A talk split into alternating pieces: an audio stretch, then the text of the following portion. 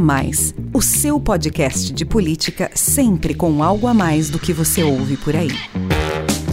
Olá, sou Rafael Lisboa e tem início agora mais um episódio do podcast A Mais, o seu podcast que discute política, economia e sociedade sempre com algo a mais para você. O A Mais faz parte da Bússola, que é uma plataforma de conteúdo estratégico, parceria da revista Exame com o grupo FSB. Hoje o A Mais traz aqui para você mais um debate promovido pela Bússola sobre as eleições de 2022, que estão chegando ao fim. Quem será o futuro presidente do Brasil? Lula ou Bolsonaro? A resposta mesmo será conhecida somente no próximo domingo, 30 de outubro, quando os mais de 156 milhões de eleitores que estão aptos a votar forem às urnas. Mas, às vésperas da votação, o nosso podcast dá um panorama dessa reta final com a análise do desempenho dos dois candidatos na campanha de segundo turno e a avaliação das chances que cada um tem de vencer a corrida. As pesquisas mostram uma disputa bastante acirrada e equilibrada entre o ex-presidente e o atual presidente. E por isso, é total a mobilização das campanhas de Lula e de Bolsonaro nesses últimos dias. Nas ruas e nas redes, a estratégia tem sido reforçar a rejeição ao adversário para atrair indecisos e virar votos. Os dois candidatos têm um encontro marcado sexta-feira, 28 de outubro, no debate da TV Globo. Ambos apostam na exposição e na visibilidade desse último confronto para ampliar seu eleitorado. Tanto Lula quanto Bolsonaro devem aproveitar a audiência da televisão para convocar os brasileiros a comparecerem às urnas. Estrategistas das duas campanhas temem o alto índice de abstenção, que pode interferir de maneira decisiva no resultado.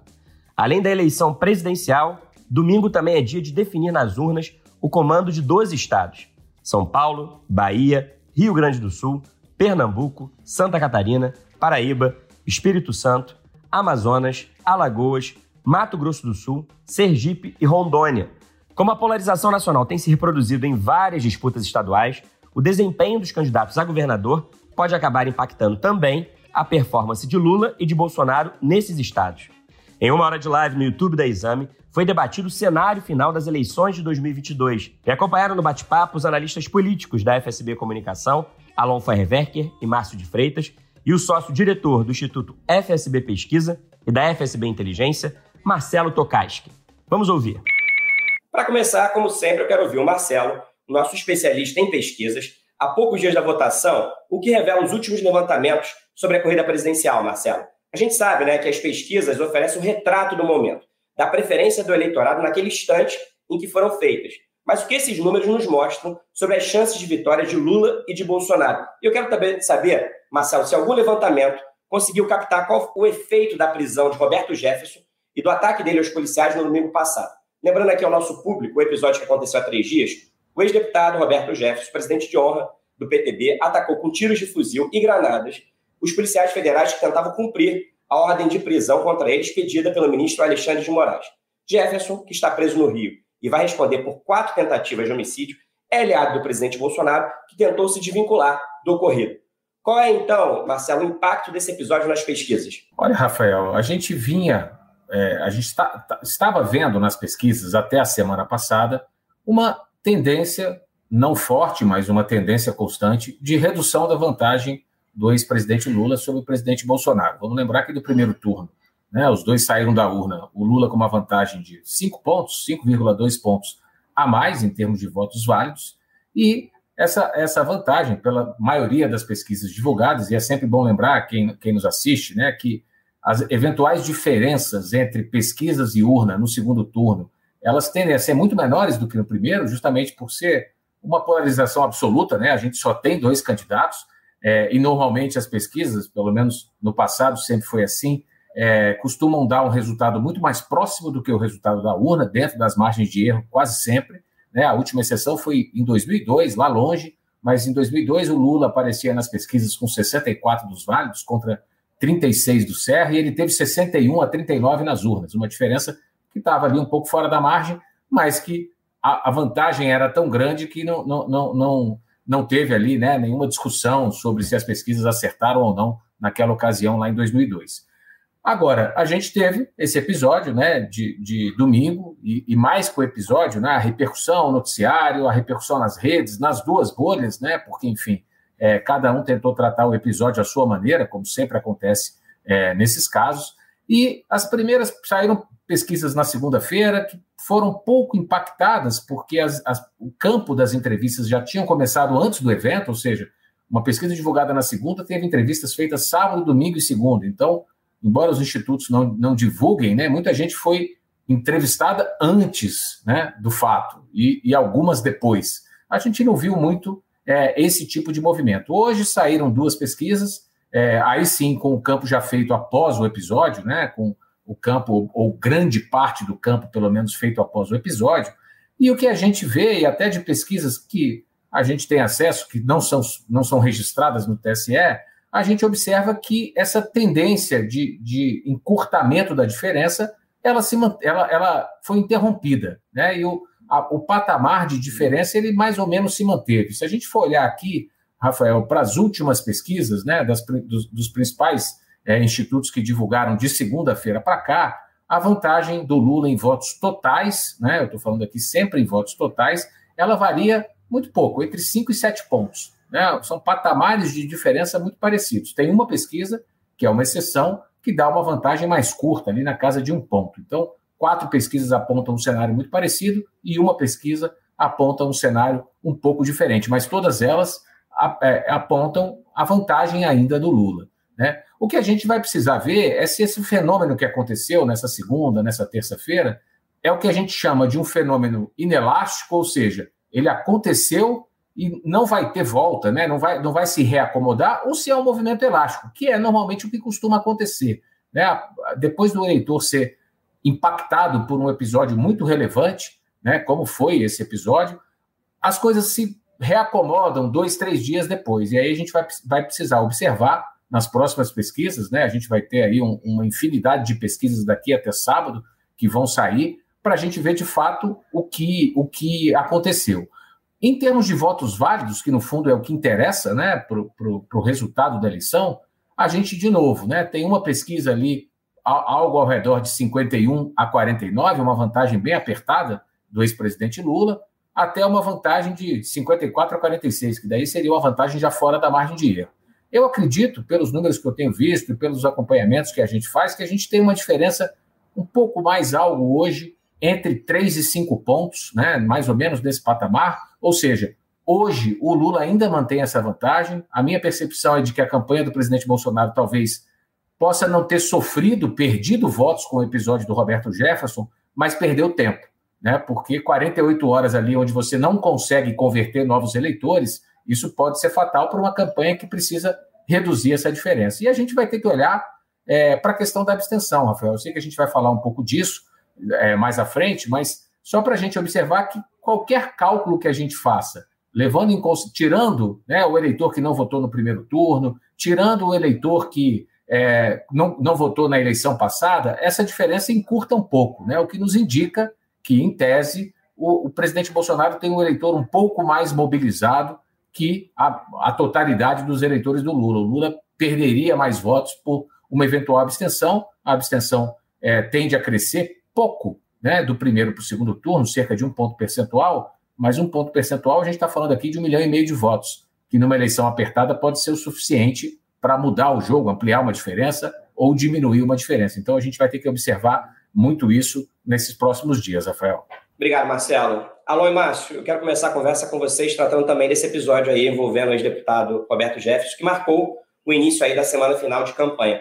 O Marcelo disse que se a campanha se o presidente Bolsonaro pode não ter perdido nenhum voto por conta desse episódio, ele certamente perdeu tempo, perdeu aí 48 horas nessa semana aí que é decisiva e ele está atrás, numericamente, em todas as pesquisas e precisa correr atrás nesse pouco tempo que tem para tentar ultrapassar o ex-presidente Lula.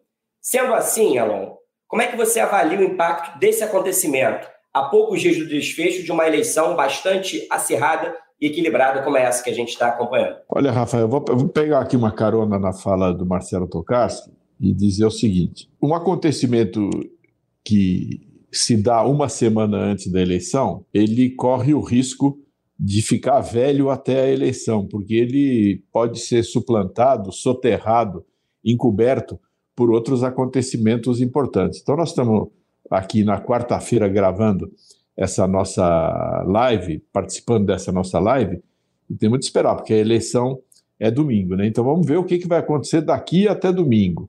É, em relação a esse episódio lamentável, né?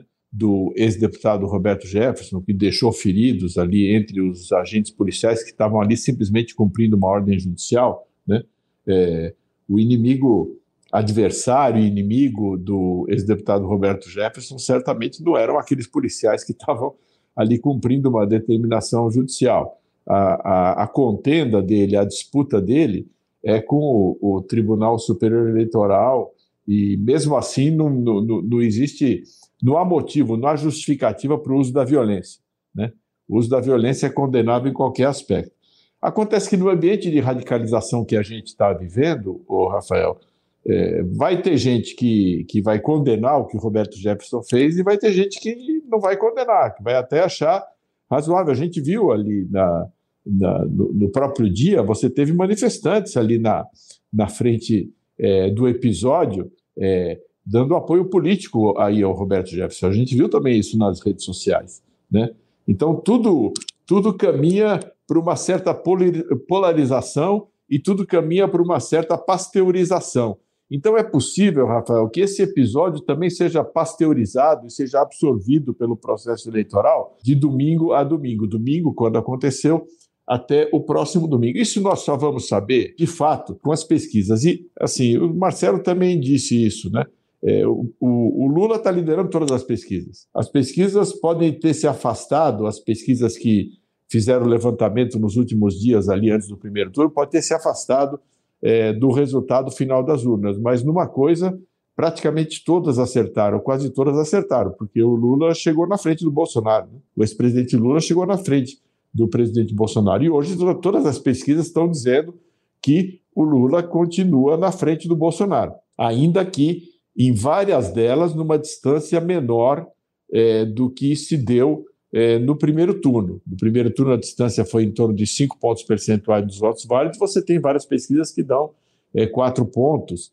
É, em algumas situações, quando você tira da amostra as pessoas que dizem que não vão votar ou que estão pouco propensas a votar, essa, essa, essa diferença se estreita mais ainda, né? É, nas várias pesquisas que a gente vê. Então, nós vamos ter de esperar. O meu palpite, Rafael, é que esse episódio ele criou um problema para o presidente, não apenas em termos de perda de tempo, mas em termos de perda, talvez não dos votos que ele já tinha, mas da possibilidade de trazer alguns indecisos que se decidiram a votar no adversário dele, no Lula, exatamente por não concordar com esse tipo de atitude, com esse tipo de, de, de, de ação que o ex-deputado Roberto Jefferson é, fez então, eu acho que de fato teve um prejuízo eleitoral do presidente. Agora, vamos lembrar de uma coisa, né, Rafael? Todas as pesquisas, na véspera do primeiro turno, davam ao é, ex-presidente Lula uma vantagem sobre o presidente Bolsonaro maior do que se verificou na urna.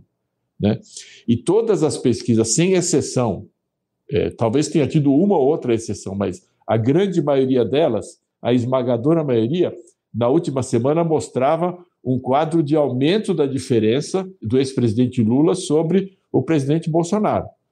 É preciso ver se esse tipo de afastamento entre as pesquisas e a realidade não vai acontecer de novo no segundo turno. Então, vamos colocar as barbas de molho, né? Quem tem barba, como você, Rafael, você, Marcelo, é, Márcio, eu mesmo tenho um cavanhaque aqui, vamos colocar nossas barbas de molho e vamos nos acautelar porque as pesquisas são importantes como é, orientador, como é, um, um, aferidor de certas tendências na conjuntura, mas o que vale mesmo é a urna. Né? A gente só vai saber o resultado mesmo no domingo. Como você disse aí, a pesquisa ela mostra um retrato do momento dentro de uma amostragem específica. E agora eu quero te ouvir, Márcio. Qual é a sua opinião? Qual é o peso que a prisão de Roberto Jefferson, que terminou aí com dois policiais feridos por ele, tem nessa reta final da eleição presidencial? Qual é o impacto para a campanha do presidente Bolsonaro, que aparece atrás nas pesquisas? Claro que a diferença depende de cada pesquisa, mas precisa, de qualquer maneira, crescer a sua vantagem para além da bolha bolsonarista,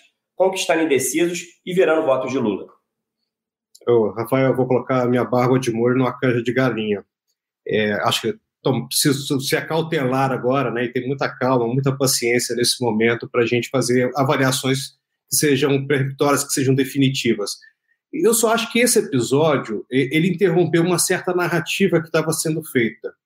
É, vamos lembrar que dias antes, uma, por uma decisão do TSE, que foi considerada uma decisão muito dura em relação a veículos de comunicação, o TSE estava sendo chamado de censor. Né, e a censura à imprensa, a certos veículos de comunicação, estava se transformando num aglutinador de discursos ali contra o órgão nesse momento. Quando o Roberto Jefferson é, faz uma declaração muito dura contra a ministra Carmen é, Lúcia, e usando expressões baixíssimo calão, ele é, já passou um determinado limite.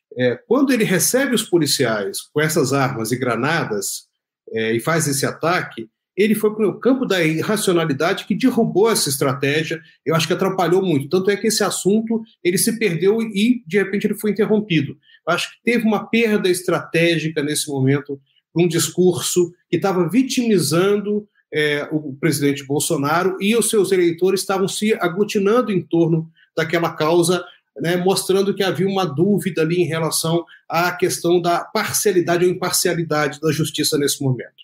Então, eu acho que isso interrompeu, atrapalhou a narrativa e quebrou essa estratégia que estava sendo montada, que é uma estratégia mobilizadora de qualquer forma. Então, com, com relação a isso, eu acho que, que o episódio, no final das contas, trouxe um prejuízo.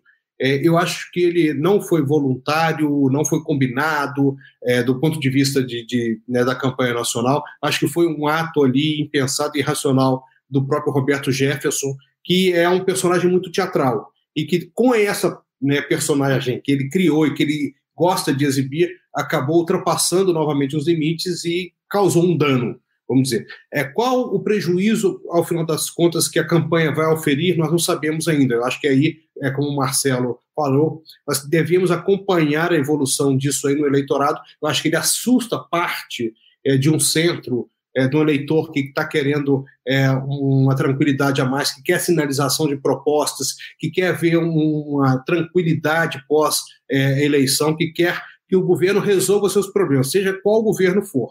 Eu acho que nisso aí ele trouxe um dano para o momento eleitoral e principalmente é, para o candidato Jair Bolsonaro. Obrigado, Márcio. Vocês todos falaram então aqui sobre esse episódio pontual do último domingo, mas eu quero agora que vocês, por favor, façam uma análise mais ampla das campanhas de segundo turno de Lula e Bolsonaro, né? Nosso último papo aqui foi logo depois do primeiro turno. De lá para cá, a gente teve aí quase quatro semanas de campanha de segundo turno. Como é que vocês avaliam o desempenho do ex-presidente e do atual presidente nesse período? Onde eles mais acertaram e erraram? E quais devem ser, na avaliação de vocês, as estratégias de cada um até domingo? Primeiro você, Márcio. Olha, é, nós tivemos aí muitas é, projeções, e eu acho que assim, eu gostaria de voltar à questão da, da abstenção, que foi um dado é, que eu acho que pesou muito em qualquer avaliação aí que a gente teve é, nesse quadro eleitoral e que pode ter interferido também no, no, cenário nacional, mas também nos cenários estaduais. Vou lembrar aqui que, por exemplo, é uma aposta muito grande agora que está sendo feita nas campanhas para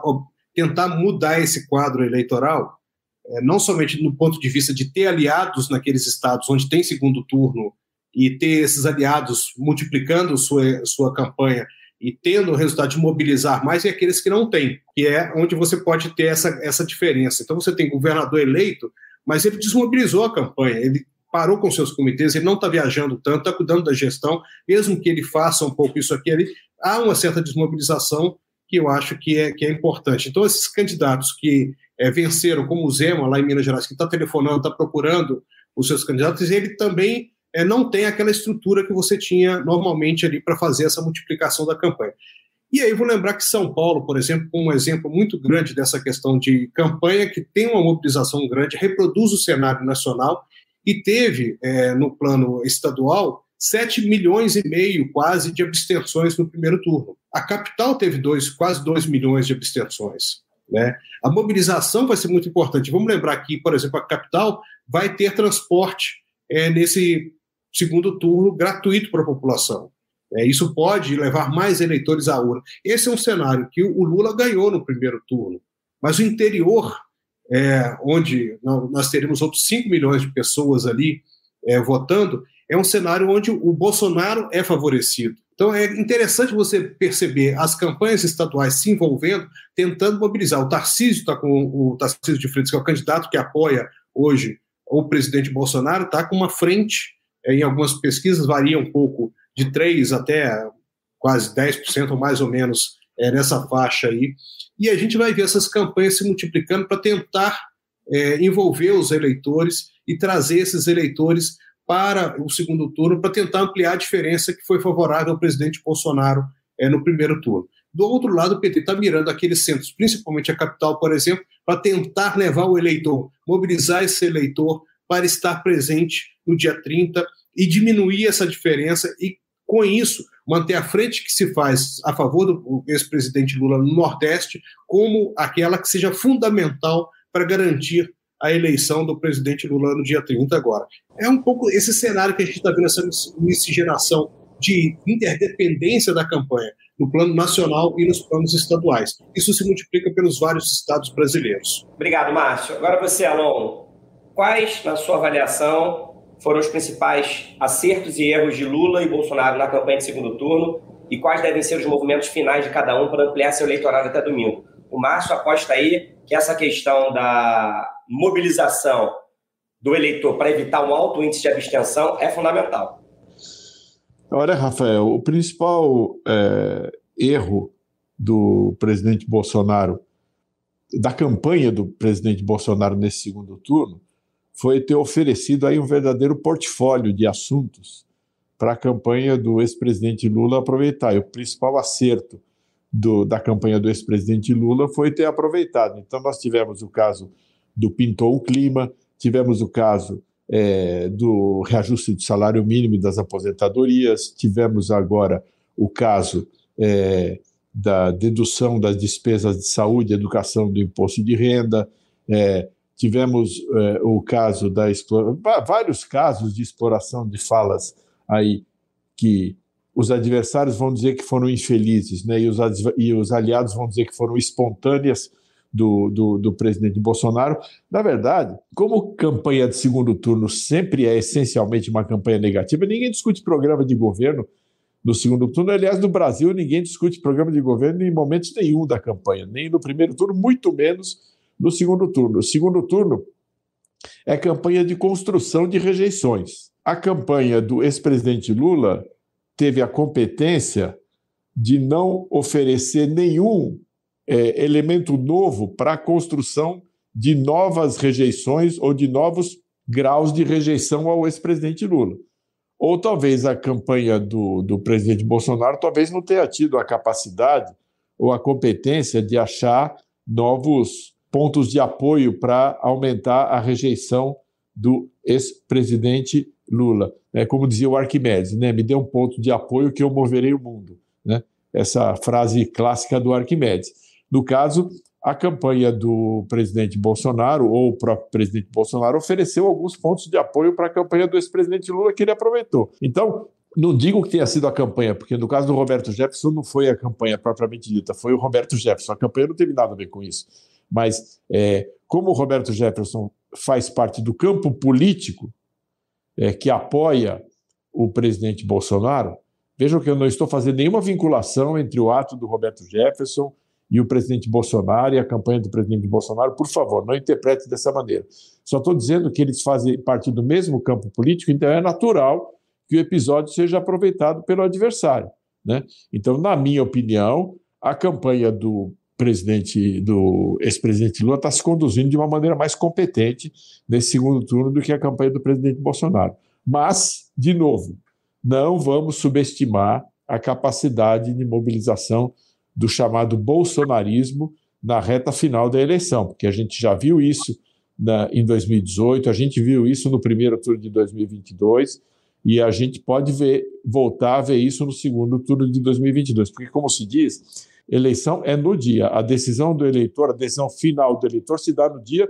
Vários eleitores, muitos eleitores decidem ali na urna, na hora da urna. A gente vê, a gente que está na fila de votação, a gente vê eleitor parado ali na urna pensando em quem ele vai votar. Não só no primeiro turno, quando tem votação de deputado, senador, é, é uma votação mais complexa, né? porque são vários candidatos a vários cargos, mas mesmo no segundo turno, quando são um ou dois votos, é, um voto onde só se vota para presidente e o outro onde se vota para presidente e governador, a gente vê que o eleitor, muitos eleitores decidem ali na boca da urna mesmo. Então vamos com calma. No momento, a campanha do ex-presidente Lula está sendo mais competente no segundo turno para reforçar a rejeição ao presidente Bolsonaro, ou pelo menos para impedir que essa rejeição se reduza, né? Porque o diferencial das rejeições sempre é um, um, fator fundamental no segundo turno, mas vamos esperar até o dia da eleição, até o domingo, porque a decisão final para repetir o fechamento da minha resposta é na urna, Rafael. Alon, só para completar aqui, vamos lembrar que o, o, presidente Bolsonaro se desvencilhou aí desse episódio para deixar claro que ele discordava do comportamento do, do Roberto Jefferson, seja é, desse ponto de vista de preocupação de imagem para se desvincular disso aí. Agora, uh, no caso do presidente Lula, vamos dizer que ele está jogando parado, né? Bom, já que o Alon falou aí que a campanha de segundo turno é essencialmente uma campanha negativa, e a gente já vem dizendo aqui desde o primeiro turno, né, que essa é uma eleição de disputa e rejeições entre Lula e Bolsonaro. O primeiro turno, ele, o segundo turno ele já foi antecipado no primeiro turno. E é claro que agora essa questão da rejeição ela se intensificou muito mais no segundo turno.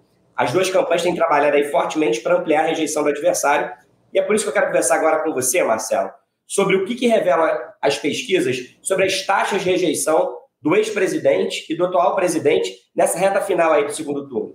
E há poucos dias aí da votação, quais os grupos de eleitores prioritários para cada um nesse confronto entre o antipetismo e o antibolsonarismo? Olha, Rafael, passado o primeiro turno, a campanha do presidente Bolsonaro tinha um desafio, né? Ele tinha uma rejeição no patamar ali de 55% do eleitorado, que era uma rejeição que matematicamente impediria uma vitória, né? Se você, se mais da metade do eleitorado, 55%, dizem que não votam de jeito nenhum em você, você não tem como ganhar uma eleição. É, a não ser que, claro, né, quem rejeita deixasse de votar, só quem rejeita deixasse de, de votar, mas é, normalmente não é assim que isso acontece. É, então ele tinha um primeiro desafio que era baixar a rejeição dele para abaixo da linha d'água, né, para menos que 50%. E ele conseguiu fazer isso nas primeiras duas, três semanas. Né? A, a, a rejeição do Bolsonaro, é, na maior parte das pesquisas, hoje está aí algo entre 47% e 49%. Ou seja, ele conseguiu essa primeira parte. Qual que é o, qual é, o que, que ele não conseguiu? Né? O Alon tocou um pouco nisso, mas vamos trazer alguns números aqui.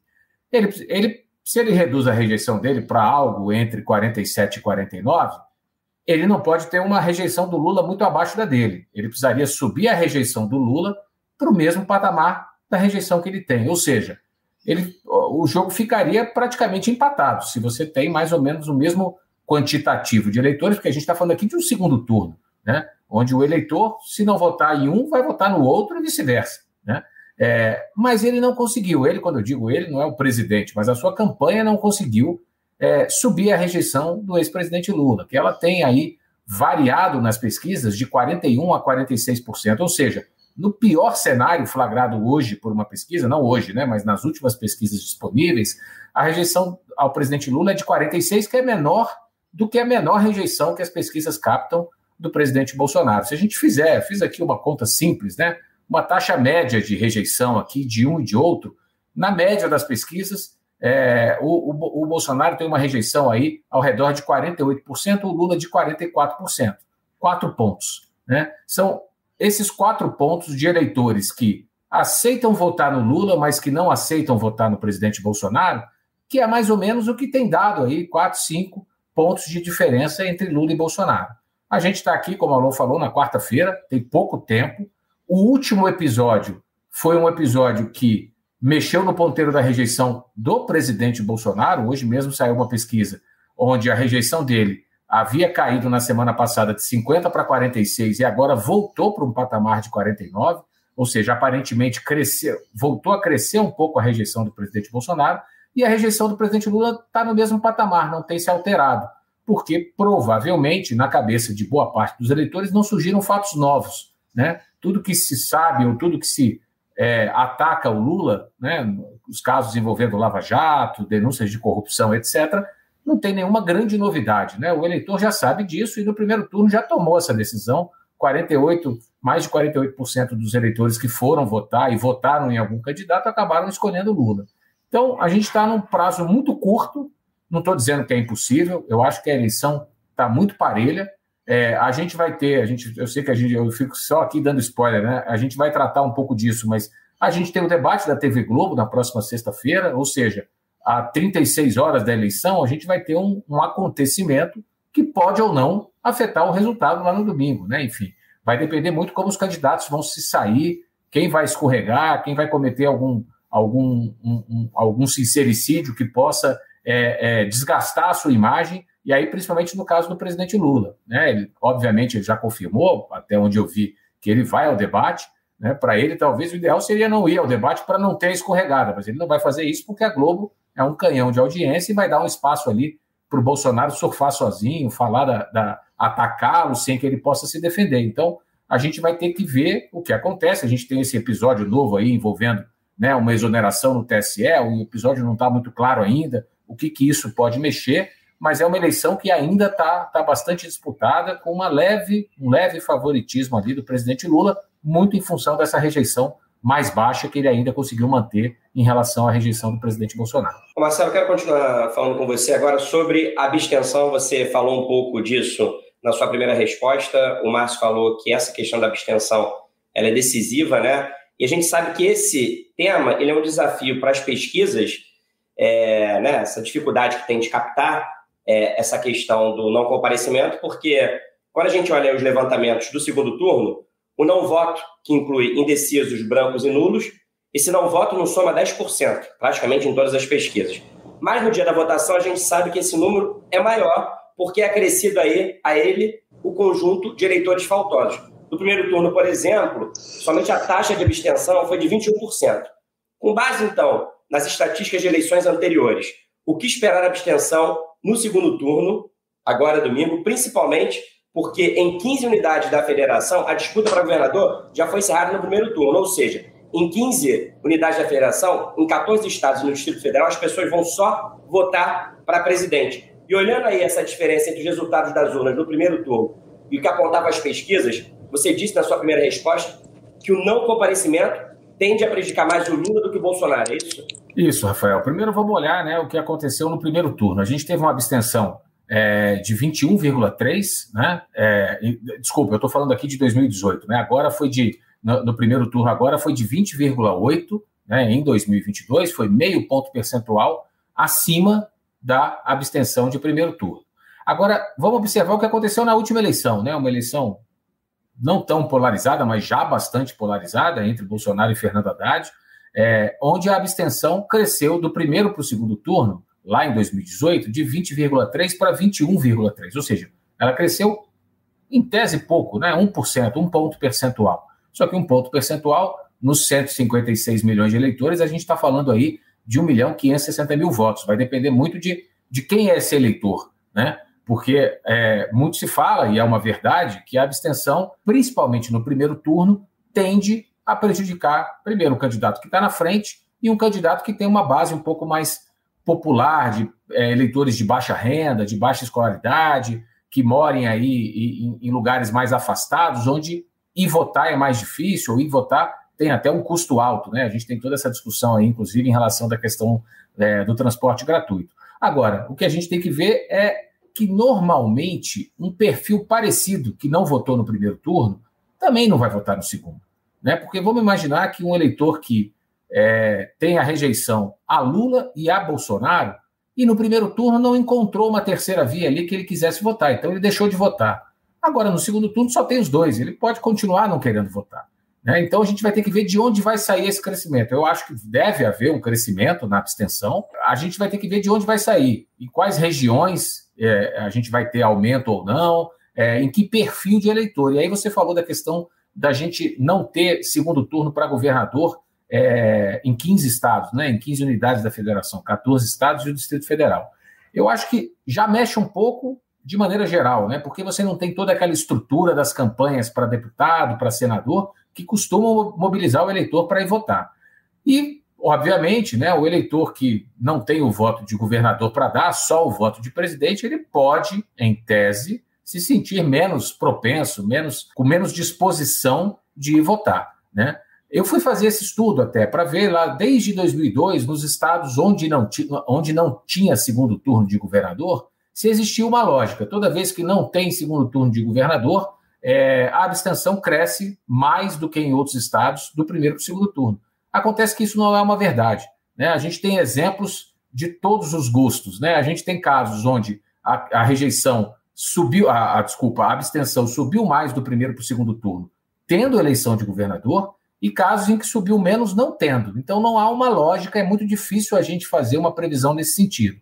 Agora, as campanhas, obviamente, estão trabalhando nessa questão da abstenção, principalmente a campanha do ex-presidente Lula, porque ele já viu né, o que aconteceu, porque se fala muito né, do, do suposto erro das pesquisas é, no primeiro turno, mas quando a gente olha para a intenção de voto que as pesquisas apontavam para cada candidato e o que eles de fato tiveram na urna, mas não em voto válido, que é como o TSE divulga. Né? O TSE divulga o percentual de quem votou em algum candidato. Aí Lula teve 48, estou arredondando aqui, e Bolsonaro teve 43. Mas quando você olha para o total do eleitorado, para os 156 milhões de brasileiros que têm direito a voto, que em última instância é o que as pesquisas investigam, né? É esse eleitorado que as pesquisas tentam espelhar nos seus levantamentos.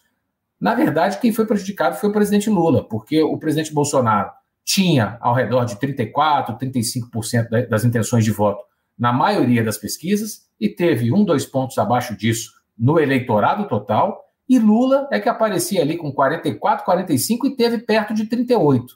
Ou seja, o Lula é que perdeu com a abstenção. Então, toda essa discussão de que pesquisas, e aí, lógico, eu estou fazendo aqui uma defesa dos, dos, institutos de maneira geral, mas de que os institutos fa teriam favorecido uma determinada campanha ao apontar uma votação menor é, para o presidente Bolsonaro, não é bem verdade. Né? Porque se a gente olhar para o total, para o conjunto do eleitorado, a gente vê que foi um fenômeno até um pouco ao contrário do que a, a, a lógica inicial ali se fez prevalecer.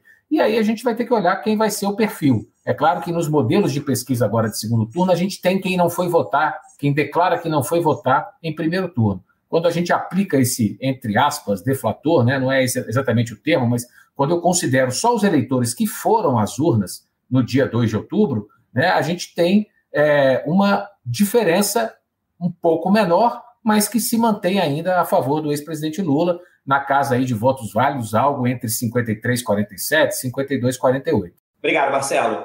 Alô, Márcio. O Marcelo falou aqui, numa das respostas, sobre essa questão do debate, né, que vai acontecer aí às vésperas é, da votação. Acontece na sexta-feira à noite, a votação começa às 8 da manhã de domingo, e existe muita expectativa em relação a esse último debate aí do segundo turno na TV Globo.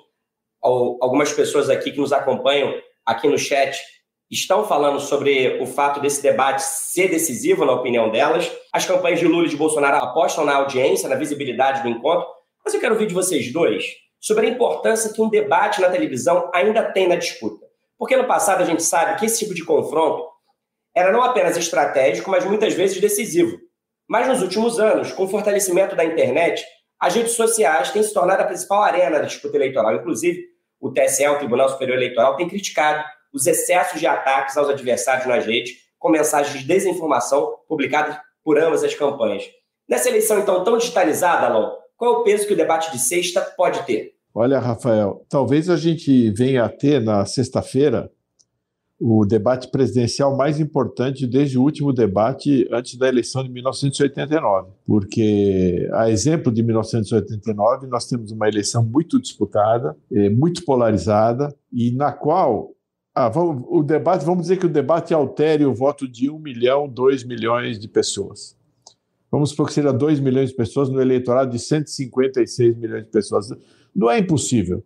É menos de 1% aí do eleitorado, quer dizer, não, menos de 1% não, entre 1 e 2% é, do eleitorado. É impossível que entre 1 a 2% e 2% do eleitorado mude de opinião é, após um debate? Acredito que não. Né?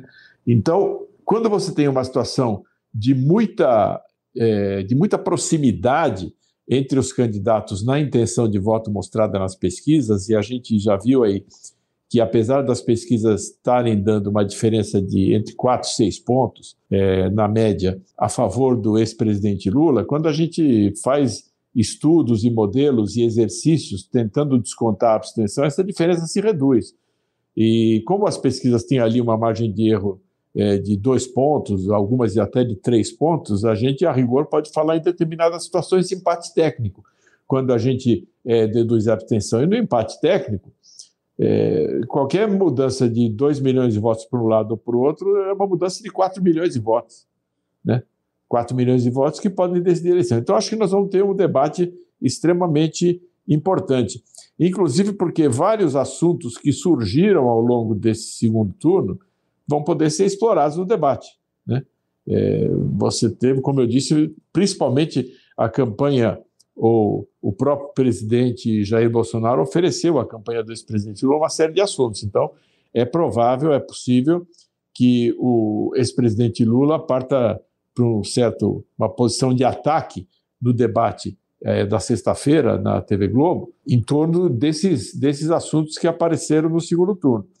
E caberá ao, ao presidente Bolsonaro é, fragilizar o ex-presidente Lula com os assuntos é, em relação aos quais o ex-presidente Lula tem demonstrado um certo desconforto, que, é, em particular, é, é, é, o assunto da corrupção, da Lava Jato, dos problemas e dos crimes ali cometidos na Petrobras. Então, eu acredito que a gente vai ter um debate importante, acredito que ele vai ter uma audiência muito alta, vai ter uma audiência muito alta e ele talvez possa vir a ser decisivo. Quais são os elementos decisivos, é, na minha opinião, nessa reta final? A abstenção, o debate e o eventual surgimento de um fato novo. Nós temos agora, por exemplo, essa questão das inserções da campanha é, do presidente Bolsonaro nas rádios, né? Uma denúncia, uma acusação de que milhares, é, milhares e milhares de inserções deixaram de ser feitas é, pela Justiça Eleitoral em rádios é, inserções da campanha é, do presidente Bolsonaro. Já tivemos aí um funcionário do Tribunal Superior Eleitoral exonerado em função disso, inclusive prestou depoimento à Polícia Federal. Qual vai ser o desdobramento desse fato daqui até sexta-feira? Nós temos 48 horas. Aliás, temos mais de 48 horas daqui até, sexta, até o debate da sexta-feira para que esse, esse fato se desenvolva. Então, é possível também que o, que o ex-presidente Lula tenha que responder sobre isso, que além de ser um fato político e de campanha importante pode vir a se transformar num fato jurídico numa eleição que sempre correu o risco de ser judicializada, né, Rafael? Quer dizer, a gente eh, vive uma eleição que todos nós, na expectativa do chamado, da, da, é uma coisa que ninguém deseja, mas nós, como analistas, temos que estar atentos, né, Rafael, na expectativa de um eventual terceiro turno. Terceiro turno. Então, Exatamente. Então nós vamos ter que prestar bastante atenção para ver qual que vai ser o desdobramento disso. E na sua opinião, Márcio, qual que é o efeito que o debate da TV Globo pode ter nessa reta final? A gente falou aqui, né, uma eleição em que as redes sociais têm sido fortemente exploradas, com estratégias que se baseiam em algoritmos, focam na desconstrução do adversário. Você considera aí, como Alon, que um debate na televisão ainda é decisivo para o resultado nas urnas? Olha, normalmente, pelo grau de profissionalização das campanhas, pela preparação dos candidatos é, para o debate, pelo fato de nós termos um ex-presidente e um presidente atual num debate, dificilmente você é, veria nesse encontro, frente a frente dos dois, uma grande escorregada que né, pudesse definir a eleição. Mas você tem um fator é, de nervosismo e, é claro, que pode interferir é, a favor de um ou outro e uma escorregada pode ser realmente aí um ponto fatal. Isso já aconteceu em outros debates históricos, né? É, Ô, Márcio. Sim. Tem o nervosismo e tem o cansaço, né? Porque os dois candidatos estão no desfecho de uma campanha extremamente cansativa e muito tensa, né? É, então, tanto é que assim, estão se preparando até no sentido de se poupar no dia do debate para não ter atividade, justamente para se dedicar e chegar um pouco mais descansado, com a cabeça mais focada é, nesse enfrentamento que eles vão ter. E nós tivemos historicamente né, debates mais nos Estados Unidos do que aqui. A gente é tradicional, né? Kennedy versus Nixon, Carter versus é, é, Reagan, que foi, foram de, debates ali que mudaram a história da campanha. Né? Então, é, esses encontros eles podem ser decisivos. Vamos lembrar que o Alon falou de 89. 89 foi um debate é, final entre Lula é, e Fernando Collor na época, e o Lula não foi bem naquele debate. O Lula não é um personagem, ele é muito carismático, ele falando é, diretamente ao eleitor, na propaganda, no comício, ele é extremamente habilidoso, sabe usar é, muito bem esses espaços, mas no debate ele não se sente tão à vontade.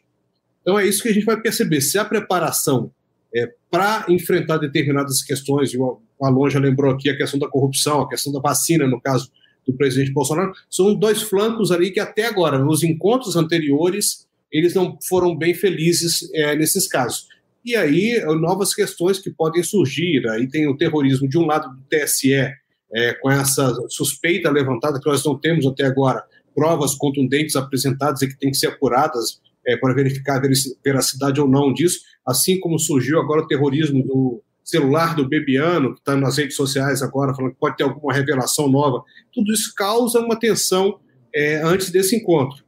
E aí você pode ter ali uma escorregadela, você pode ter uma falha que pode realmente é, propiciar aí o adversário é, uma virada ou a confirmação é, da sua vantagem é, no dia da eleição. E esse debate né, tem uma novidade também em relação ao formato, né, que a gente já viu já no debate da Bandeirante. Né? Quer dizer, além da questão do conteúdo, que vocês todos falaram aí, agora é, os, os dois candidatos eles vão ter um tempo ali específico para administrarem como eles quiserem. E a gente lembra que no debate da, da Band, que foi o, o primeiro debate do segundo turno, eles tinham ali Lula e Bolsonaro, cada um, se eu não me engano, 15 minutos para utilizar da maneira que eles queriam, naqueles blocos de confronto direto. E o ex-presidente Lula acabou deixando ali o presidente Bolsonaro com cerca de cinco minutos ou mais, porque ele não soube dividir e trabalhar bem o tempo. Então, assim, além de todas essas questões de nervosismo, cansaço, novos fatos que surgiram, enfim, essa tensão toda, tem também aí um formato novo que foi inaugurado este ano, nas eleições deste ano, em que os próprios candidatos têm que administrar o seu tempo ao longo aí de um bloco inteiro. A gente tem que ver como é que eles vão estar treinados para isso. E agora, gente, para encerrar, eu quero falar com vocês sobre as eleições estaduais. Doze estados terão segundo turno. Claro que a gente vai ter tempo aqui de analisar a disputa em cada um deles. Por isso, eu vou pedir ao Marcelo para dar um panorama dessa reta final nos maiores colégios eleitorais. Conta aí para a gente, Marcelo, por favor, como é que está a corrida em São Paulo, maior de todos os colégios eleitorais, e também na Bahia, Rio Grande do Sul e Pernambuco. Olha, Rafael, vou começar pelo último, né? Pernambuco, que é onde aparentemente, pelas pesquisas, a situação está um pouco mais clara, tem um amplo favoritismo ali da candidata Raquel Lira, né? E é um estado que, diferentemente dos outros três, né? A gente não tem, a gente tem uma candidata, né? É, vinculada à, à campanha do presidente Lula, diretamente vinculada, e a Raquel Lira, que não se manifestou a favor nem de Lula nem de Bolsonaro. Nos outros estados, né, Rio Grande do Sul, é, São Paulo e também a Bahia, a gente já tem um quadro muito polarizado e alinhado ali, um pouco, a Bahia um pouco diferente, embora hoje, vou falar já já, acabei de ver aqui a notícia, mas enfim. É, então vou começar pela Bahia. A gente tem a Bahia, onde houve uma, não uma surpresa, mas um crescimento forte ali na reta final do candidato Jerônimo, né, o candidato do PT. Ele chegou na frente do ACM Neto, numa eleição já muito disputada no primeiro turno essa polarização se manteve muito forte agora, né? Enfim, o, o Jerônimo está na frente, mas está na frente por poucos votos, né? E, e, e é, é, é, praticamente imprevisível. Eu acho que ele, é, ele tem algum favoritismo, se as pesquisas feitas na Bahia estiverem corretas, mas enfim, é uma eleição bastante aberta lá. E hoje a gente teve a declaração de apoio do Bolsonaro ao ACM Neto, né? O ACM Neto não apoiou o Bolsonaro, nem apoiou Lula, disse que ficaria neutro, mas o Bolsonaro apoiou tem que ver se isso pode gerar um impacto positivo ou mesmo negativo para ele na Bahia, que é um colégio eleitoral muito relevante para a eleição presidencial. Só para a gente ter uma ideia, 7,2% dos eleitores brasileiros vivem na Bahia. A Bahia sozinha é maior do que toda a região centro-oeste em termos de, de, de, intenção de voto, né, de votos disponíveis. O, o centro-oeste, os, os, três estados, Mato Grosso, Mato Grosso do Sul, Goiás e o Distrito Federal, eles têm é, 7% do eleitorado brasileiro, enquanto a Bahia tem 7,2%. Aí a gente vai para o Rio Grande do Sul, onde também houve uma. Tá, a gente está tendo uma eleição muito apertada né, entre um bolsonarista, que é o, o, o ex-ministro Onyx Lorenzoni, e o Eduardo Leite, que é um, um dos poucos aí, uma das poucas lideranças que restou nesse segundo turno, né, uma, das, uma das poucas lideranças tucanas, onde ele não apoia né, o presidente Lula, mas o PT declarou ali, o PT do Rio Grande do Sul, um apoio crítico à candidatura dele, e aparentemente o que a gente vê nas pesquisas é que o eleitor que no primeiro turno votou no candidato do PT migrou para Eduardo Leite na tentativa de derrotar o candidato bolsonarista. O Eduardo Leite está com uma leve vantagem, mas também, assim como a Bahia, acho um pouco prematuro a gente afirmar que a, a situação lá está definida. Acho que a disputa está bastante aberta. E aí, para fechar, São Paulo, o maior colégio eleitoral do país, estamos falando aí de algo ao redor de 22%, 23% do eleitorado brasileiro, né?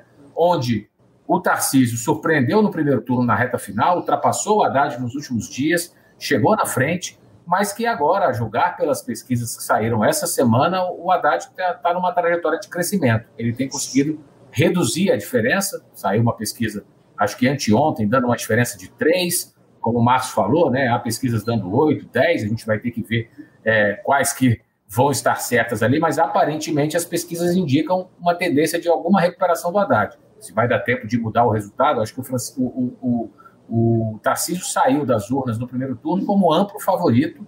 Eu acho que ele continua sendo favorito, mas já não é um amplo favorito por esse crescimento é, do Haddad na reta final, e isso vai ter uma influência grande também no resultado da eleição nacional né? porque a gente está falando de um grande colégio eleitoral onde Lula foi muito bem votado na capital e na região metropolitana e Bolsonaro foi muito bem votado no interior do estado.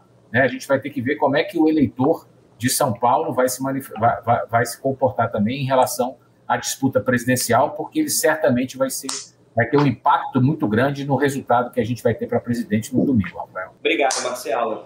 Marcelo, também quero ouvir a análise de vocês sobre as eleições nos maiores estados como as disputas estaduais têm se relacionado com a corrida presidencial. Márcio, você falou, é, numa das suas respostas, que existe uma interdependência muito grande aí entre a eleição nacional e os palanques estaduais. No fim das contas, na sua avaliação, quem tem sido o melhor cabo eleitoral? Lula e Bolsonaro para os candidatos ao governo ou o contrário? Olha, em geral, a candidatura nacional tem influência maior. Né? Vamos pegar Aqui a gente falou dos maiores centros, mas vamos pegar regiões onde o presidente Bolsonaro, é, Centro-Oeste, por exemplo, ele tem uma aprovação muito grande. Né? Você tem em Mato Grosso do Sul dois candidatos bolsonaristas. Você vai para Rondônia, é a mesma coisa. É, então, assim, é, essa relação aí em regiões onde ele é amplamente aprovado, né, o apoio dele está é, sendo decisivo nesse sentido. Ele é, fez uma manifestação, no caso do Rio Grande do Sul, num debate, e houve uma virada ali na reta final do primeiro turno. O candidato que ele apoiou, que ele apontou no, no debate como seu favorito, acabou indo ali para o segundo turno. Mato Grosso do Sul, né? Mato Grosso do Sul. Grosso do Sul, desculpa.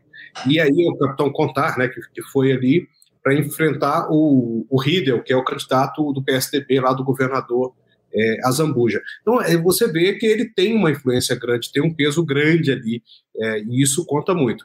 É, a gente olha para o estado como São Paulo e houve uma transferência muito grande para o ex-ministro Tarcísio de Freitas. Ele, claro, é um representante do bolsonarismo no estado, é, assumiu essa condição e teve uma transferência de voto até certo ponto. Depois ele começou a crescer e parece que ele até ajudou mais o presidente Bolsonaro na reta final e talvez ajude mais. Agora vamos né, acompanhar se essas tendências de crescimento Haddad se confirmam ou não em outras pesquisas e na urna no dia 30, que a gente está tão perto agora mas parece que já há um, um movimento que prova essa interdependência, que é o Tarcísio já ajudando né, o presidente Bolsonaro a ter uma vantagem talvez maior em relação ao presidente Lula, se isso confirmar. Ou confirma, talvez, a tese inversa. O Haddad ajudando é, o Lula no Estado. É isso que a gente vai ter que acompanhar e ter a confirmação disso no dia 30. Obrigado, Márcio. Agora é sua vez, Alon, para a gente terminar aqui. Qual que é a sua avaliação sobre o segundo turno das eleições estaduais nos principais colégios, que o Marcelo trouxe aí? E qual apoio tem sido mais decisivo? De Lula e Bolsonaro para os candidatos a governador ou são os palanques regionais que estão fazendo a diferença para a corrida presidencial? Eu vou te dar uma resposta é, meio isentona, tá, Rafael? Meio centrista aqui. É, Acredito. Ó, tem alguns estados em que a disputa se dá entre dois candidatos do campo do presidente Jair Bolsonaro. O Márcio falou aí, vamos falar de Rondônia, Mato Grosso do Sul, né? Tem um estado que isso aí acontece mais ou menos, que é o Rio Grande do Sul, onde o PT aparentemente está empenhado no apoio ao ex-governador Eduardo Leite, que renunciou, e é um candidato, não digo à reeleição, mas um candidato a um novo mandato aí na sequência, contra o candidato do presidente Jair Bolsonaro, que é o Onyx Lorenzoni. Agora, tem alguns estados, Bahia, São Paulo, é, mesmo Pernambuco, onde mesmo que, é, no caso de São Paulo, claro que Tarcísio de Freitas é o candidato do Bolsonaro, mas no caso de Bahia e Pernambuco, mesmo que o candidato que se opõe ao candidato do PT ou a candidata é, do Solidariedade em Pernambuco, que é do campo político do PT, mesmo que esse candidato, no caso a CM Neto na Bahia, Raquel Lira em Pernambuco, não seja é, bolsonarista, na verdade é uma disputa entre o campo político bolsonarista e o campo político lulista, né? E é até estranho, né, que em Pernambuco você tem uma liderança clara da Raquel Lira nas pesquisas, vamos ver se isso se confirma é, na eleição, e ali vai ser um paradoxo, né? Porque apesar dela ser a candidata de um campo político que é bolsonarista ou pelo menos não lulista, né? Ela está liderando num estado que é fortemente lulista e que elegeu inclusive a candidata ao Senado, a Tereza Leitão, né? Que era a candidata do PT. Né? Então, é, o que eu digo é o seguinte: nesses estados onde você tem uma disputa entre campos políticos, o que vai prevalecer não é nem, na minha opinião, o apoio de A ou B.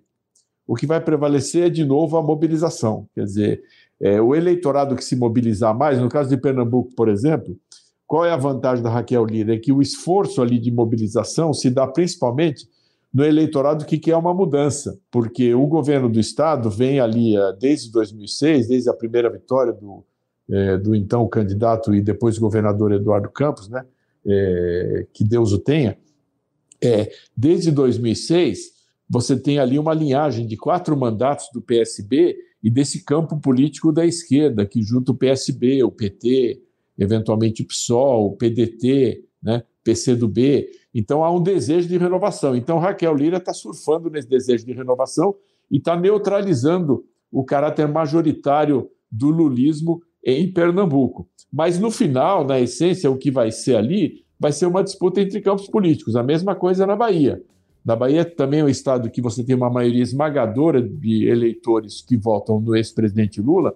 Como o Marcelo mostrou, você tem uma disputa apertada entre o candidato do PT e o candidato do União Brasil ali, o, o ex-prefeito de Salvador, ACM Neto. Então, no final das contas, talvez não sejam os apoios que, que, que vão fazer tanto assim a diferença é, nessa decisão domingo, né, Rafael? Mas eventualmente, possivelmente, a mobilização de cada campo político e de cada campo eleitoral, quem vai conseguir motivar mais os seus eleitores a ir às urnas e depositar o voto no domingo, agora dia 30 de outubro. Você acabou de ouvir mais um debate da Bússola sobre as eleições de 2022, o último antes da votação no segundo turno.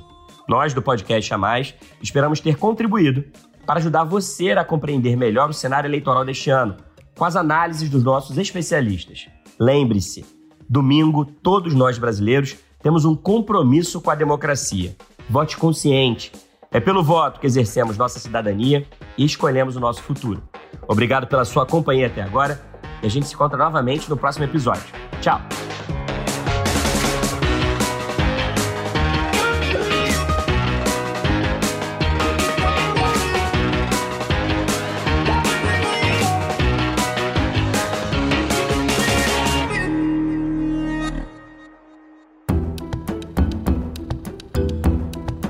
Na edição Guilherme Baldi, este podcast faz parte da plataforma Bússola, um produto do grupo FSB.